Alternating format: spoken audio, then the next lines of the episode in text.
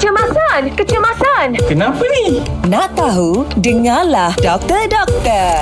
Doktor ni ada pendengar tanya dia, dia cerita pasal denyutan nadi lah Rakan-rakan saya mempunyai kadar denyutan nadi 80 hingga 100 denyutan last minute Manakala saya pula kadar denyutan nadi kurang daripada 60 seminit. Saya ni risau dan kawan-kawan saya pun risau. Macam-macam ada orang cakap. Adakah kadar denyutan nadi normal ni uh, saya macam saya ni mengalami masalah jantung? Okey, terima kasih kepada yang bertanya dah.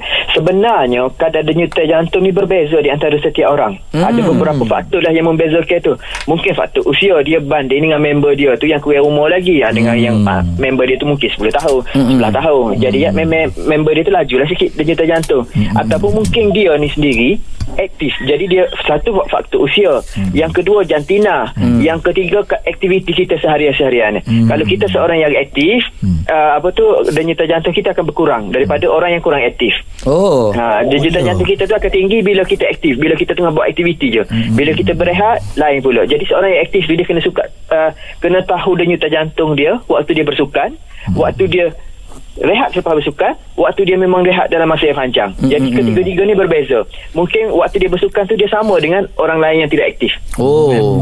Ha, jadi waktu uh, untuk faktor usia pula kanak-kanak yang bayi kalau kita bandingkan dengan bayi bayi dia 100 hingga 400 ha. seminit ha, okey jadi dia tinggi sikit kadar denyutan jantung ha. dia ha, nadi dia kalau kanak-kanak kurang daripada 10 tahun 1 hingga 10 tahun dia 100 hingga 120 denyutan jantung per minit oh. kalau yang lebih uh, remaja hmm. dia 80 hingga uh, 100 oh. denyutan jantung ha. kalau orang lain yang biasa ni 60 hingga 100 macam yang bertanya tadi lah 60 hingga 100 tu normal oh, jadi okay. kalau seorang yang aktif ha, seorang orang yang aktif dia akan rendah lagi. Kalau perempuan denyutan jantung dia lagi tinggi ah, nak marah seumur oh, ah, dia, dia perih dia perih. Perih ah, dia perih oh, lagi dia marah lagi denyutan dia tu lagi laju ah, lagi doktor. tinggi. Ah. lagi tinggi. Tapi kalau sekiranya dia mengalami kebimbangan dia tak tahu.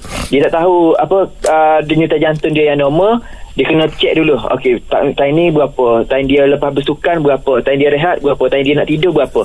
Kalau ada yang tidak normal daripada tu kena jumpa doktor.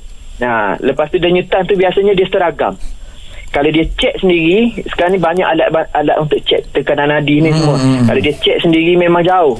Waktu rehat ni 40 waktu dia rehat malam ataupun esok dah pula 90 ha jauh hmm. sangat. Jadi yang tu pun kena cek juga. Baik. kalau dia memang selalu rehat dalam 50 50 50 50 52 49 beza tu tidak banyak tu normal lah. Oh okay. ha molek eh. Kalau doktor kata kita molek sebab kejap lagi mek zura mari kita cek lah denyut jatuh dia. ha, sebab dia, dia press semua lah ni. kalau dia ha, kalau pelik tak pelik lah kalau dia tinggi. Dia, dia pecah meta pecah meta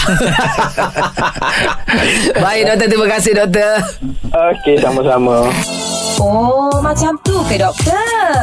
Nak tahu lagi tentang kesihatan? Dengarkan di Gekar Pagi setiap Ahad hingga Kamis pada pukul 7.20 pagi bersama Syah dan Izzet.